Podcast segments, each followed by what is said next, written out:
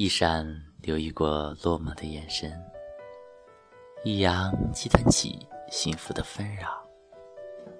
这里是一闪留意电台，让我们继续小王子的故事。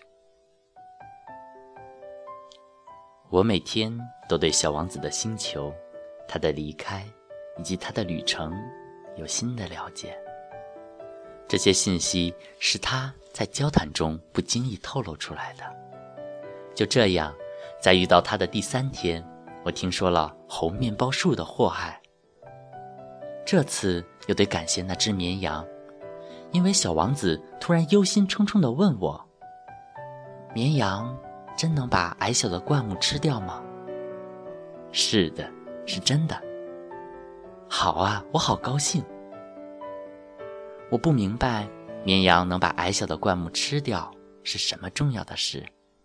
但小王子又问：“那么，它也能把猴面包树吃掉了？”我跟小王子说：“猴面包树不是矮小的灌木，而是像教堂那么大的乔木。”就算太大上整群的大象，恐怕也吃不掉一棵猴面包树。带上整群大象这个说法，让小王子哈哈大笑。那必须把它们叠起来才行。但他又说了一句很聪明的话：“红面包树在长大之前也是小树苗啊。”那倒是，但你为什么想要把绵羊、把小面包树吃掉呢？他的回答是：“这还要说吗？”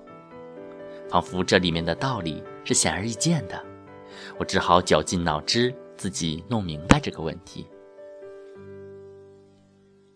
原来和所有星球相同，小王子的星球上也有好植物和坏植物之分，所以那里就有好植物的好种子和坏植物的坏种子，但种子是看不见的。它们隐秘地沉睡在泥土里，直到有的种子突然决定苏醒，接着它会发芽。先是害羞的，迎着阳光长出可爱的嫩枝。如果这是萝卜或者玫瑰的嫩芽，你可以任它生长。但如果是坏的植物，那么你认出来之后，要马上把它拔掉。小王子的星球上。有些可怕的种子，就是猴面包树的种子，它们入侵了那个星球的土地。假如发现的太晚，你就再也不能将猴面包树拔掉，它会覆盖整个星球，它会长出许多树根。如果星球太小，而猴面包树又太多的话，星球最后会被撑得爆裂。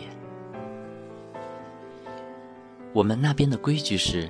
后来，小王子对我说：“每天早晨洗漱好之后，你必须仔细的清洁和打扮你的星球。你必须强迫自己经常去拔掉猴面包树。它小时候跟玫瑰的幼苗长得很像。你要是能把它认出来，马上就得拔掉。嗯，这是非常乏味的劳动，但也非常简单。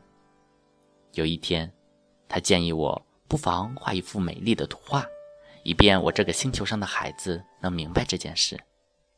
将来他们旅行的时候，他对我说：“你的话对他们会有帮助的。有时候把工作耽误几天是无害的，但说到猴面包树，拖延会造成大灾难。我知道某个星球上住着一个懒惰的家伙，他忽略了三个猴面包树。”这三个猴面包树的幼苗，结果就在小王子的指导下，我画出了那个星球。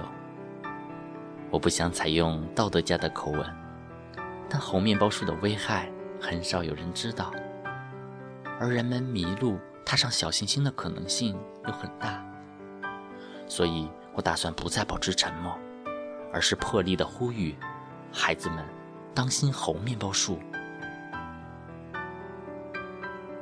我用心去画这幅画，是为了提醒朋友们的注意。他们就像我自己，已经在危险边缘逗留了太久，花心思给大家上这一课，还是很值的。你也许会问，这本书里其他的图画为什么不像猴面包树的图画的这么漂亮呢？答案十分简单，我也想画的很漂亮，但没有成功。在画猴面包树的时候，有种紧迫感在驱动着我。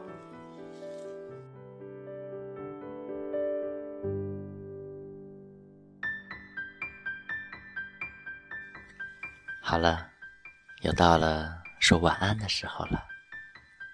那我们梦里见，晚安，好吗？